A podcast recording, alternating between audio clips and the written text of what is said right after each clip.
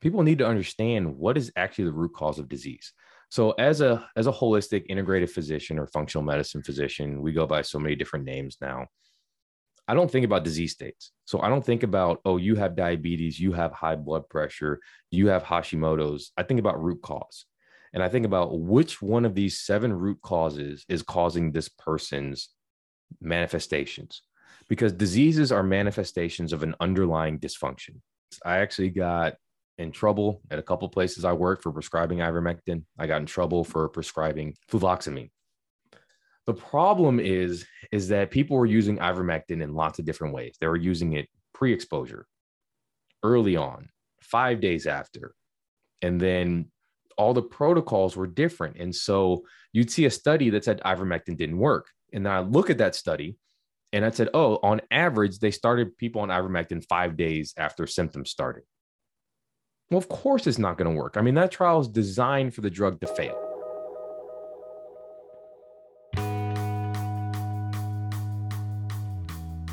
Welcome to the Live Damn Well podcast. My goal with this project is pretty simple. In a world which has become increasingly divisive and polarized, I want to bring you a balanced perspective of health. To deliver on that promise, I'll seek out experts with conflicting opinions to tackle the topic of health from as many angles as possible in order to make this podcast into an amazing resource for anyone looking to improve their health. Thanks for joining me.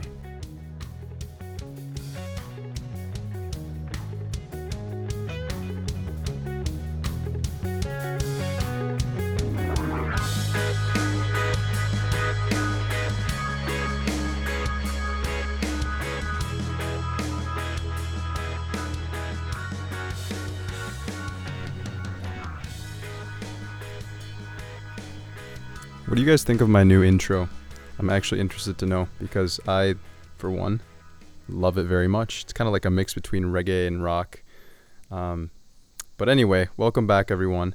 This is going to be part two of the Doctor Richard Harris podcast. Again, I'm not going to get tired of saying it because it's so accurate. He is literally like an encyclopedia on so many health topics. It's insane. I loved speaking with him. Before we get into it, I wanted to mention a few things. So if you're enjoying this podcast and you've listened to some of my previous episodes with other guests, please be sure to consider supporting the podcast in one of the following ways. You can either buy me a coffee to keep me well caffeinated and thinking at the link below at buymeacoffee.com slash livedamnwell. You can also support my book. Check it out on Amazon. It's called Return to Human. Just make sure to click the little filter for books. You can also check out Hue Kitchen products, which are incredible. By the way, all of these sponsors that I will ever talk about on the podcast, this is a very conscious decision that I made before I began the podcast. I will never promote something that I have not personally tried and vetted myself. And so all of the following uh, products that you'll hear and foods are things that I've been using for a while, my family has been using, and things that I feel comfortable using myself, recommending it to a family member. So Hue Kitchen products is the first one. If you haven't heard of them, you're really missing out. They are probably one of the most delicious kind of like quote unquote cheat foods. I don't even like calling it that, but they have these uh, paleo crackers and cookies and uh, dark chocolates that are incredible. Some of them filled with like raspberry, some of them filled with like almond butter or cashew butter, uh, some of them with like puffed quinoa, and they're all organic. They don't even use regular sugar. They use organic coconut sugar. Uh, so they have very, very good products there. Check them out. You can get fifteen percent off their products at the link in the description. Finally, check out Energy Bits. I had uh, Katherine Arnston on the podcast a while ago now, and she talked about the benefits of chlorella and spirulina, and they are wide-ranging. I was a little bit worried it was going to be another fringe vegan supplement or something that just kind of didn't work, or there wasn't very much evidence for, but especially spirulina has a lot of good evidence for uh, it being anti-inflammatory, it being effective for supporting immune health and some blood biomarkers, and even for weight loss as kind of like a uh, an adjunct to, to a weight loss program. It seems to be helpful for that, for cholesterol, insulin sensitivity, and a bunch of other uh, health markers there. So check them out. You can get a twenty percent off discount with code LiveDamnWell at energy bits dot com. And now on with the show.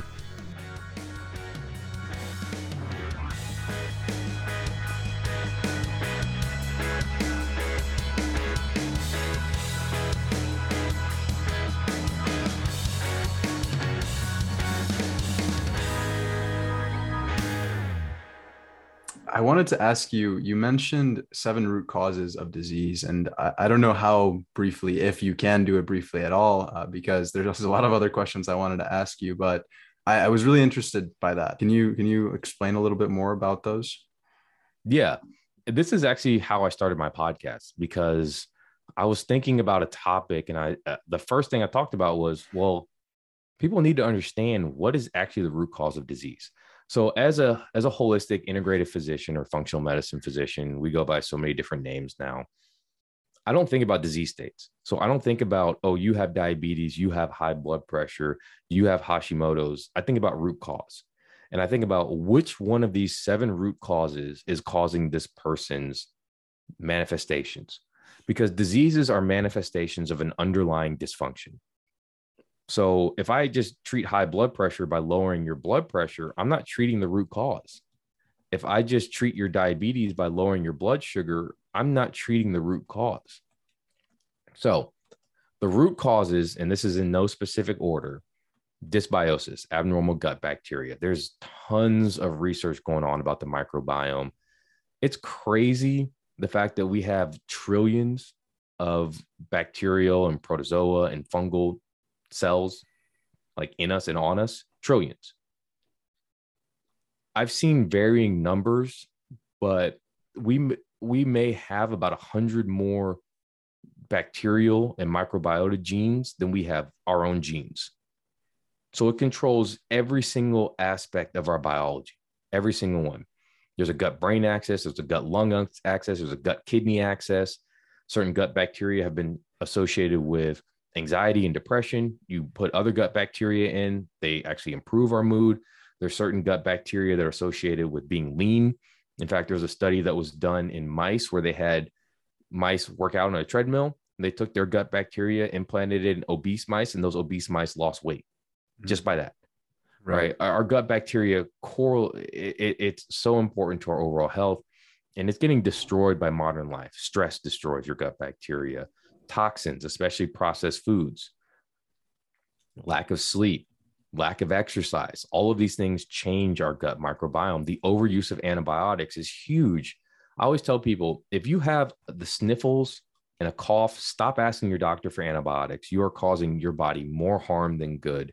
Plus, you're selecting for resistant bacteria because you're killing off your good bacteria, and you're making it more likely if you get a serious infection in the future that it's going to be antibiotic resistance. This is a huge problem because pharmaceutical companies aren't making new antibiotics because it's not sexy, it's not profitable, it's not big money. So that's going to be a huge problem. So stop asking for antibiotics if you've got a viral infection, you know, typical cold. They don't work. You're getting placebo effect. That's why you feel better. The next is toxins. We've talked about this before on the podcast. Toxins are everywhere. Look, take a look at glyphosate, right? Roundup. Billion dollar lawsuits for cancer. That's just one of the things that it does. It worsens inflammation. It's been associated with obesity, with hormone disruption. It's actually a really powerful antibiotic. So it's associated with dysbiosis. And depending on the study you read, up to ninety-three percent of people have glyphosate in their urine. It's everywhere, and it stays in the soil forever. So this is something, this is just one toxin. Look at sunscreens, right? There was a study a couple right. of years ago that showed the ingredients in sunscreens got in our blood more than they thought. It was more than what was legally allowed. And I said, oh, you're going to see sunscreens pulled off the market in one or two years. Look what happened. Boom. Yep. Two years later, massive recall of sunscreens. A lot of these ingredients, we don't know what they do because they haven't been studied. It's kind of crazy yeah. to think about in this day and age, you can do that, right? Put a product on the market without adequate testing to see what effects it has.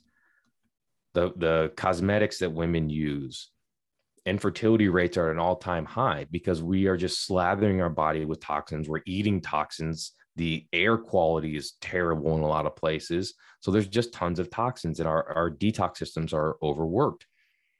The next one is hormone dysregulation. And we alluded to some of this earlier. Insulin resistance, that's a hormone dysregulation. Abnormalities in sleeping where you have abnormal levels of melatonin or something like that. That's a hormone issue, right? Mm-hmm. There's tons and tons of hormones. We typically think about sex hormones in this regard. Low testosterone, you see that everywhere, everywhere.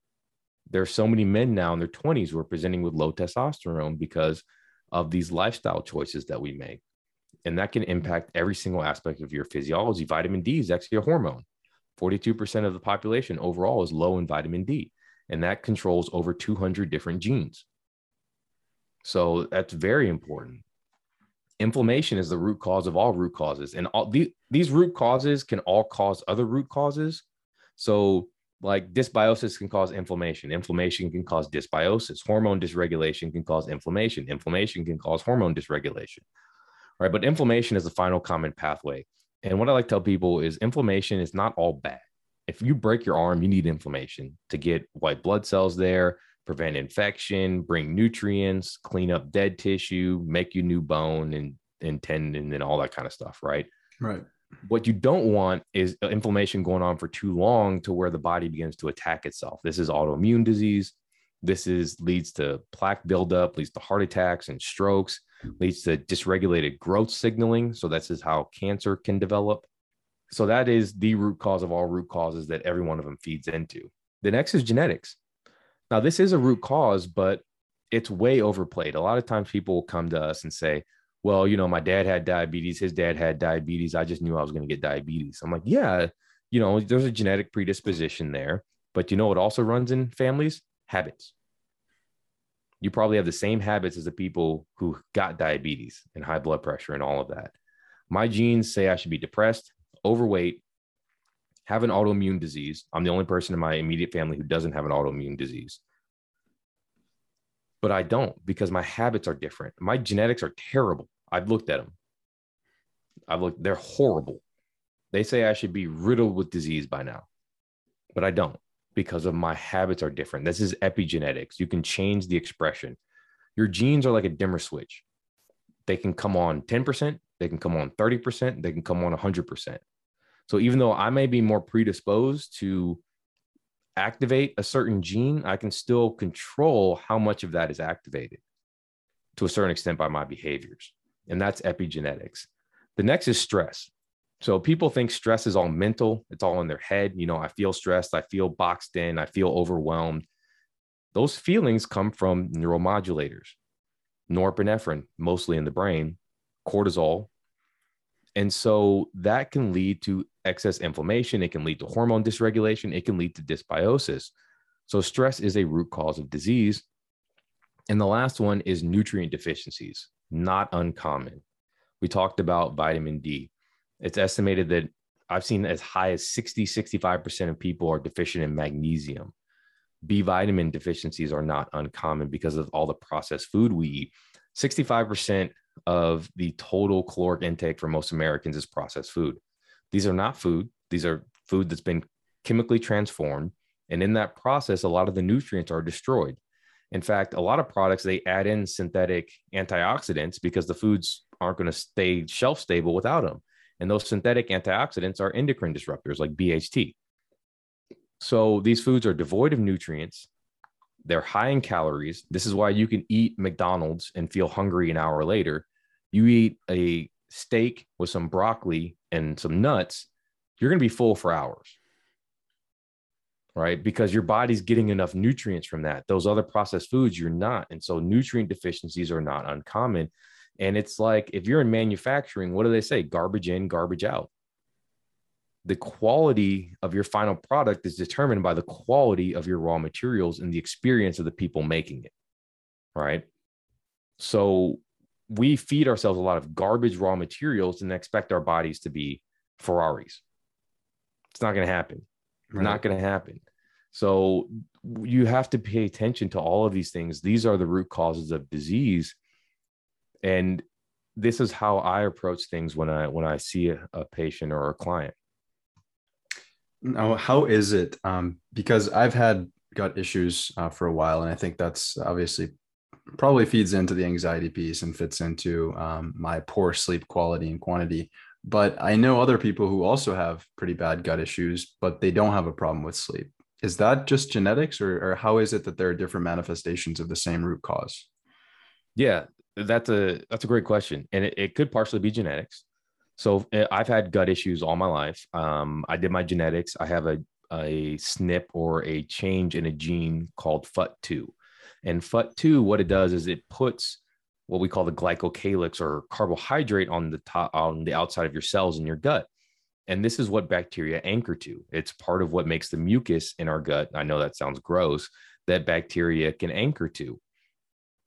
I have a mutation there. I don't do that as well.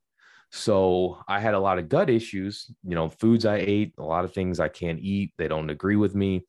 And then I started taking probiotics and things got dramatically better. All my irritable bowel symptoms went away. I had terrible irritable bowel symptoms. Now, somebody else may not. And so it's partially genetics. It's partially environmental exposure. So a lot of people with irritable bowel and stuff like that, they got an infection and then they had symptoms after that. They got a priming event. Some people never get that priming event. You know, a lot of times with, with these things, it's you're in the wrong place at the wrong time with the right genetics, or the wrong genetics, I guess I should say. Right. And that's how something started.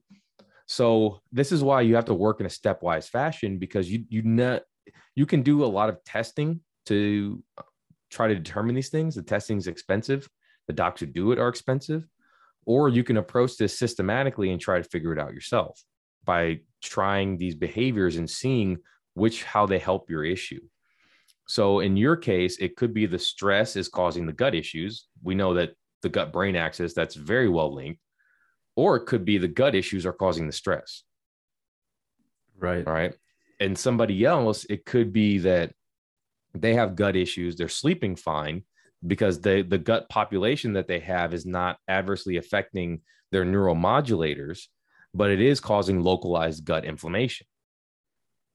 And if you're getting localized gut inflammation, you're going to have gut symptoms, but you may be sleeping okay because those particular gut bacteria that make like GABA or serotonin, you know, some of these neuromodulators involved with with mood and, and sleep and anxiety may be okay. So that's why you can have two people with different, the same symptoms with different root causes. And that's why it takes some investigation and, and some insight, the right testing to get down to that. Right, right. No, of course, that makes a lot of sense. Um, in terms of the gut microbiome, you mentioned that um, it's responsible for, or the gut and the gut microbiome are responsible for um, making some neurotransmitters like the serotonin um, and GABA. So what are some of the, first, the main culprits in, you know, in, in blocking the production of those? And um, then how do you actually, you know, what are some things that can enhance that? Yeah, we are still doing a lot of research on the gut microbiome and we're still figuring stuff out. I would say the number one problem that people have to the gut microbiome is what they eat, because that determines the population. We've started to figure out that a healthy microbiome is a diverse microbiome. And how do you have a diverse microbiome? You eat a diversity of foods. And so the processed foods that a lot of people eat, they're eating the same processed garbage over time. Their fiber intake is very low. We know that fiber or prebiotics feed our bacterial colonies. They take it, they ferment it, and they make certain things called short chain fatty acids. One of them is butyrate. Butyrate's like my favorite molecule. It's wonderfully anti-inflammatory, feeds gut cells. And lower levels of butyrate are correlated with Alzheimer's disease. That helps protect the brain, you know, that gut brain axis. These gut microbiome or gut cells, they also help us digest food. They help us fight off invaders. There was a really cool study that was done that showed that the microbiome will recognize viruses and tell the immune system that there's a virus over there. They should go get it. That's really cool. They, they also will secrete things that will change our behavior. So when you start eating clean, you know, eating a whole food plan, you'll start to crave things like broccoli and asparagus and nuts and fruits. Partially is that because you like them. Partially it's because your gut bacteria likes that stuff. When you have bad gut bacteria, they're going to make you crave stuff that's bad for you. And so I always tell people, give yourself thirty days, go thirty days, low sugar, thirty days, eating whole foods. If you can make it through that, your palate will start to change. Your regulation of appetite and satiety will start to change, and your microbiome will start to change. And when that happens, you'll start to see overall systems and processes improve. Amazing. Yeah. Uh, how much fiber, by the way, would you recommend that people typically have, and what types? Yeah, so it, it varies depending on who you talk to. You know, for men, I'd say thirty, thirty-five grams of fiber a day. For women, twenty-five to thirty, somewhere in, in that range of fiber. What you want is your, your fiber from whole foods, right? Plants, fibrous plants, starchy roots, you know, like potatoes, tubers, that kind of stuff. And then berries and citrus fruits. Those are the, the types of fibrous things that I get. Nuts also have a pretty good amount of fiber, right? Avocado has a pretty good amount of fiber. So I always try to have a little bit of, of fiber on my plate, in addition to, you know, my, my protein source and my, and my good fats. So those are the types of things I typically recommend. Most people just mm-hmm. don't eat enough fruits and vegetables. Honestly, I, I usually try to have half my plate be fruits and veggies. And then I have my meat and, you know, I'll have like olive oil drizzled on the veggies or something like that for good fats, or, you know, butter or ghee or something like that. Do you recommend a plant-based diet? Not necessarily, because there's no one size fits all when it comes to nutrition. I've coached people who are very sensitive to plant anti-nutrients. That sounds weird, right? But plants make things like oxalates and phytates because plants don't want to be eaten. So right. One of the evolutionary strategies that plants made, and this sounds crazy, but it's actually true, is they made molecules that would bind up nutrients to reduce the sex hormones of the animals that ate them. So they would try to sterilize the population. So less reproduction, less animals that would eat them. And some people are very sensitive to these plant anti-nutrients. I have a friend who for years has felt off, for years has had, you know, little abnormalities here and there, realized it was the veggies, went carnivore, and she feels amazing. She's like fifty-five, feels amazing. I have other friends who, and clients I've worked with, they cannot eat meat.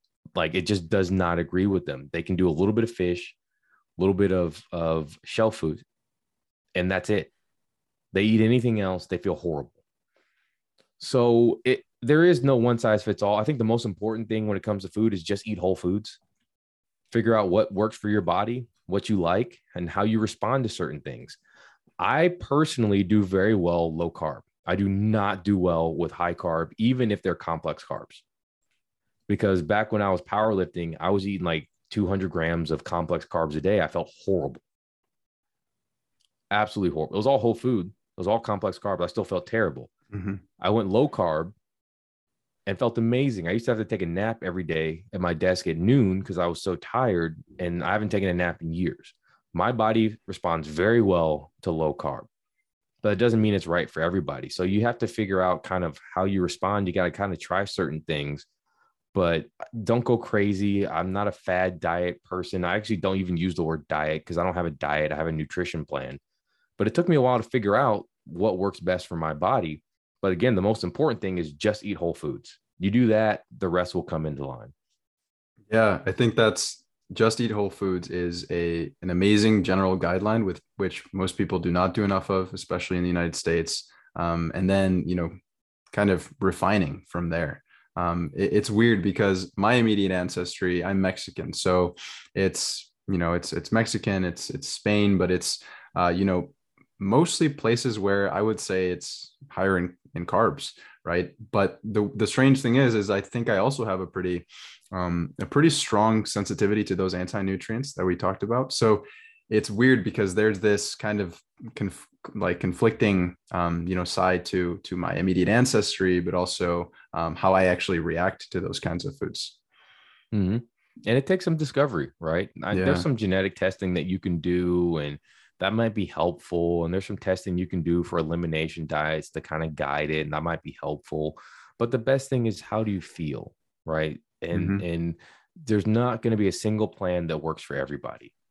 There are ways right. to optimize your plan, right? If you want to do keto, you should find a coach who's done keto, done keto successfully, and done it right, because right. you can do it wrong and you can hurt yourself. Same thing with being vegan. If you're not supplementing and you're entirely plant-based, you are setting yourself up for a whole host of nutrient deficiencies. right? The more extreme you go, the more you eliminate entire food groups from your nutrition plan, the more you need to be really targeted and really intentional about what you eat, how you eat, and the supplements you take. And it really should be done with a nutritionist or a, a coach who knows that field, knows the research, and can guide you. I also wanted to get your thoughts on, on the carnivore diet, since you mentioned it, um, because for me, I think it's been, I haven't ever done carnivore or really very much animal-based, but I tend to stick to things which are more easily digestible just because I have a lot of gut issues. Um, and so that's become huge, right? The carnivore diet, um, animal-based stuff, uh, like Doctor Paul Saladino, you have a bunch of these carnivore diet gurus that are emerging. Um, and I recently had uh, Doctor Tommy Wood on my podcast, and he did a review with Doctor Lucy Meiling a little while ago. Um, and it was called Reframing Nutritional Microbiota Studies, something like that. I'll link to it um, in the show notes. But it basically mentioned the fact that they're not entirely sure what a healthy gut microbiome truly is. And, mm-hmm. you know, how much fiber would you actually need? It might depend on the person, right? And, and the fact that the gut microbiome is pretty flexible. So if you do something mm-hmm. like a lower carb and maybe even like a carnivore diet where you're not really getting very much fiber at all, it can kind of take different fuels. Yeah, that's true. We we don't know what the ideal microbiome is. We just know that it it seems to be that it's diverse. That's that's kind of where we are at, at what's a healthy microbiome. Now, we know that certain bacterial species are associated with certain things, right? Certain um, bacteria make those short chain fatty acids. Certain bacteria make dopamine. Certain ones are, are making serotonin, like Bacillus makes dopamine. Uh, enterococcus and strep make serotonin. Uh, bifidobacterium and lactobacterium are GABA. Uh, L. reuteri has been associated with oxytocin and dopamine uh, through stimulating the vagus nerve. So we know that, but we just don't know, like, you should have twenty percent this, thirty percent this, forty percent that, right? And it's not the same for every population. If you look at different places around the world, their microbiome is different. The water they drink, the foods they eat. And so what might be a healthy microbiome for someone in Japan may not be healthy for someone who's in America. And so one of the reasons you get traveler's diarrhea and things like that is you can even eat, you know, clean foods and things like that. It just may be different foods than you eat, and you don't have the right microbiome to help you digest those foods. Right. For instance, in Japan, they have a, a different bacteria that really helps them digest seaweed, something in seaweed, a porphyrin in seaweed. We don't have that in our microbacterium here in America because we don't eat a lot of seaweed. Mm-hmm. So th- this is something that's being hotly discovered, but you're right. I'm again, I'm not against carnivore. Now, carnivore doesn't mean that you can eat chicken nuggets and Salisbury steak out of a package every single day. Oh, right. My. That's not, yeah. that's not what it means. Also, to do carnivore right, you have to eat organ meat. You have to, it's non-negotiable. And they make organ meat blends that you can get. They make organ meat tablets. But if you're just eating muscle meat, you're going to get nutrient deficiencies. So that is why, again, if you're going to do carnivore, find these experts, find coaches that you trust who are talking about organ meat. Because if you're talking, if they're talking carnivore, they're not talking about organ meat. They're not. They're not well versed in carnivore. Right. And then also, like, my friends who do carnivore, they'll do it for a little bit, and then they'll see what veggies they can add back in. So they may see, okay, let, I've been carnivore. Let me see if I eat broccoli. How do I feel? Okay, mm-hmm. I felt pretty good eating broccoli. And then they'll try asparagus. Ooh, no, I didn't, didn't feel good eating asparagus. They'll try to eat blueberries. Oh, actually, I feel pretty good eating blueberries. So they'll go carnivore for a little bit, and then they'll go back and add in some of the stuff that was beneficial that they liked and see if they can tolerate it. So kind of like an elimination diet. Mm-hmm. Okay. Exactly. Exactly. And again, this is why working with a coach, I, I, I will say this today. I actually believe that health coaches and nutritionists are the future of medicine because they can do the most important jobs in medicine. My job is not the most important job in medicine. I'm sorry. Uh, other docs will probably get pissed off hearing that, but it's not. It's to get you an accurate diagnosis, but then it's someone else to help guide you through what's going to work for your body, right? This is something I talked about the other day. old school conventional medicine is all about clinical trials, right? Randomized controlled clinical trials. Well, here's the problem with that. We're finding out that there's a lot of variability between individuals, a ton. So if I'm treating one hundred million people, my best bet is a clinical trial because it's going to tell me what's going to work the best for that one hundred million people. It doesn't tell me what's going to work best for that individual in front of me. And that takes nuance, and that takes back and forth. That takes trial and error. The clinical trial is a starting point. It's a guide. Mm-hmm. It's not dogma. It's not law. It's not the Bible, but it's a place where I can start saying, hey, based upon what I know now, this is the thing that's going to help the most amount of people. This gives you your best shot, but there's some wiggle room. And we're going to have to find out where in this, what we call confidence interval, you are. And that requires personalized touch. Yeah. And I'm not sure if, if you want to go down this rabbit hole um, because it's super controversial, but um, I saw one of your stories about ivermectin, and that's obviously something that's been very ridiculed. And there's been, it's been pretty one-sided in my opinion. Um, and I've looked into the primary research. I've looked into other experts like yourself um, who have different opinions on it. Some people who think that it's not beneficial, some people who think it is really beneficial. Um, But like you said, simply because, you know, we had to, not we, not me, right? But physicians had to act fast um, in times of, of COVID. And, you know, we didn't have treatments available at the beginning, right? And you had to get, you know, in a sense, sort of creative and weigh the benefits against the, uh, the potential costs. Um, you had to act quickly, but for some reason, even if physicians had a hard time um, or, or found that ivermectin was actually um, working for some, if not many of their patients, they still were ridiculed because there was no randomized controlled trial for it. They were. And it was tough because I actually got in trouble at a couple of places I worked for prescribing ivermectin. I got in trouble for prescribing fluvoxamine. And I had read the data. It's not like I don't do something because somebody else tells me, oh, you should do this. I'm not that kind of doc. If I'm doing something, it's because of my personal interpretation of the data I've read. And it was like that with ivermectin. You know, there's a website, I V M Meta, who aggregated all the data. The problem is, is that people were using ivermectin in lots of different ways. They were using it pre-exposure, early on, five days after. And then all the protocols were different. And so you'd see a study that said ivermectin didn't work. And then I look at that study, and I said, oh, on average, they started people on ivermectin five days after symptoms started. Well, of course, it's not going to work. I mean, that trial is designed for the drug to fail. Right. Because the virologic phase for COVID lasts about seven days. So if I'm giving you a drug on day five, when you're about to clear the virus from your body, it's not going to work. The strongest data with ivermectin was for prophylaxis, pre-exposure, and post-exposure, and early intervention. And it, it, the data, the, the effectiveness decreased, right? From, mm-hmm. from prophylaxis to post-exposure to early treatment, right? It was more effective for, for prophylaxis. The problem is, is that a lot of that research wasn't done in the U S. And a lot of docs don't trust foreign research. Well, I trust foreign research. I've met tons of foreign doctors. I trained with a lot of them. They were way smarter than me.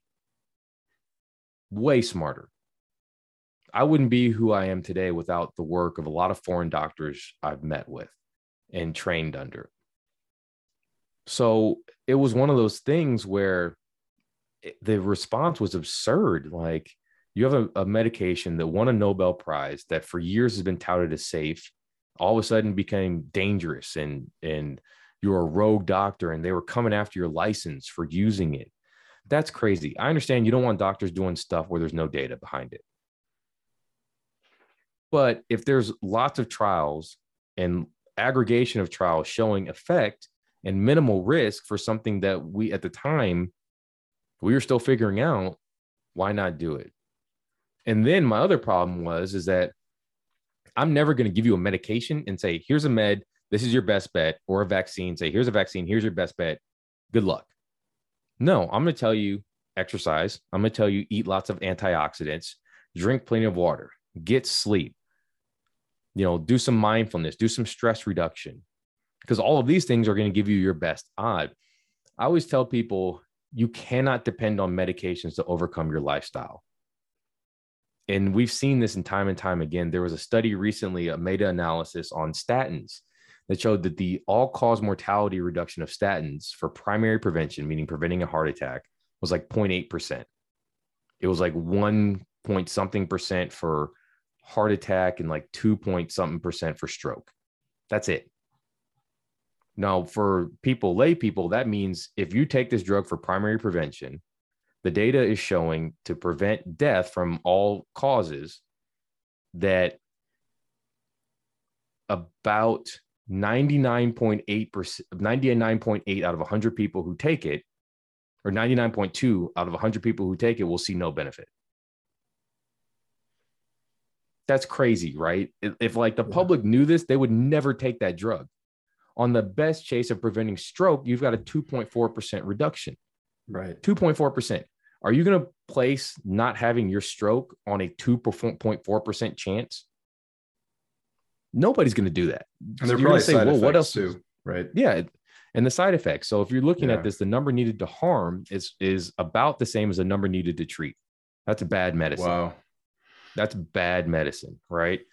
So these are cardiometabolic diseases caused by lifestyle. Lifestyle is the answer. So again, you know, medication, yes, I believe in appropriate medication usage. I believe if there's data behind it, we've prescribed things off-label, meaning not F D A approved forever. All of a sudden it became a problem. Mm-hmm. But at the same time, don't just give people medication.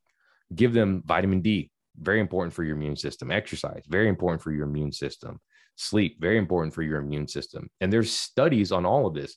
One study showed that, uh, I'm going to butcher the numbers here because I don't remember them exactly, but those who had a higher quality nutrition plan had, I think it was like a forty-one percent reduced chance of going to the hospital for COVID. That's an astronomical number. Yep. Right. And you didn't hear anything about that. Eat well, prevent COVID. Right. So again, use a medication if it's appropriate, if there's data behind it, but also give them the non-medication stuff, which is way more powerful than medication. Yeah. Yeah. That's been, that's really been my issue with uh, the entire kind of handling and response to the pandemic, because, you know, physicians like you and, and others, um, they had different opinions than what was televised. And it was unfortunate because when you heard people say, listen to the science, they weren't talking about the science. They were talking about whatever kind of, um, you know, whatever research supported their beliefs, right? And mm-hmm. that's not science at all. And to say mm-hmm. that you can't question science, that's ridiculous. Right. The whole nature of science is questioning science. Exactly. Right. Yeah. Things have to be repeatable, reputable. And now we're seeing all kinds of stuff come out. C D C withheld data. Um, you know, all of these post uh, vaccine cardiac events in, in kids, now they're still rare, mm-hmm. but you know, that's, that's a serious consideration, especially for something where the mortality rate for children was very low. Right. All right. So, you know, it, this set medicine back decades, the, the response that we had and the, the loss of trust from the public. And I can't blame them. There, there were so many things that were botched during this mm-hmm. time period. And it's going to be a while before we can restore medical trust in the system. But, yep. you know, for the most part, I don't trust the system.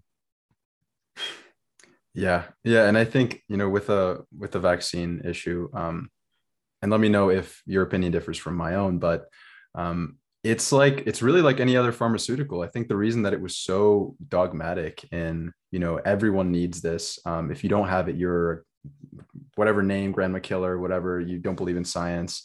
Um, even if you've already had it, right, which we know like mm-hmm. natural immunity is a thing. Um, mm-hmm. It it just seems that because the word vaccine is just so emotionally charged, you couldn't look at it like another pharmaceutical where you actually, you know, you weigh the benefits, the pros and cons of that, that medicine. Yeah, absolutely. There's actually data showing that if you had lower antibody levels, if you're obese, dyslipidemia, or high blood pressure, yep. you, a vaccine's only as good as your immune system. Right. If you have a dysregulated immune system, you're not going to mount the same vaccine response. Mm-hmm. There's similar data in flu. There's similar data in other vaccines as well. So again, even the holistic response is still important for mounting a response to a vaccine. Right. So th- that's why I hate that all of all of this response has been either get vaccinated or you're a terrible person or mm-hmm. you're going to die or, or yep. whatever. But, you know, I, there's tons of data showing there's other ways that you can protect yourself. Now, I believe vaccination is a personal choice. I don't believe in vaccine mandates. I don't. I, I think it, it should be a choice between a patient and their physician mm-hmm. about getting vaccinated or not, because there were very real concerns. And what medicine did was shrug them off. Your concerns aren't valid. That's horrible, horrible bedside manner. You yeah. lose people when you do that, because if you have a concern, there's something valid behind that concern. There's a fear, or there's a worry, or there is information seeking. All of those are valid. So we did a, we did a really poor job in, in that regard. And, you know, what I'm hoping of all this that comes out of all this is people realize that, hey, the government doesn't have their best interest at heart when it comes to health. Big pharma doesn't, big food doesn't. It's up to me. And they find people like yourself out there who are seeking the truth and providing people with actual real actionable information to help prevent and reverse chronic disease. And like you said, I think that the craziest part about um, the kind of vaccine narrative was that, you know, the ones who were most affected, the people who had obesity, the people who have Um, you know, who are elderly, um, the people who, you know, do not exercise or do not um, take care of their diet, do not take care of their sleep, e- you know, even the, the, the holy grail of, you know, the kind of um, the perfect treatment for the pandemic, even the vaccines are not going to work as well. Yep. Yep, exactly. And that, that was documented. You didn't hear anything about that whatsoever. Yeah, but it, it's true. And you know, a lot of this got worse. There was data from last year showing people gained about a pound, uh, a pound and a half a month. That's usually what people gain in a year. So you had twelve years worth of metabolic worsening happen in one year. Wow. Anxiety and depression rates are through the roof. Suicides went up, overdoses went up. The long lasting effects of this are going to be in the billions of dollars and lots of lives worsened. Cancer screenings went down. I mean, it, it just, it, It was a horrible situation.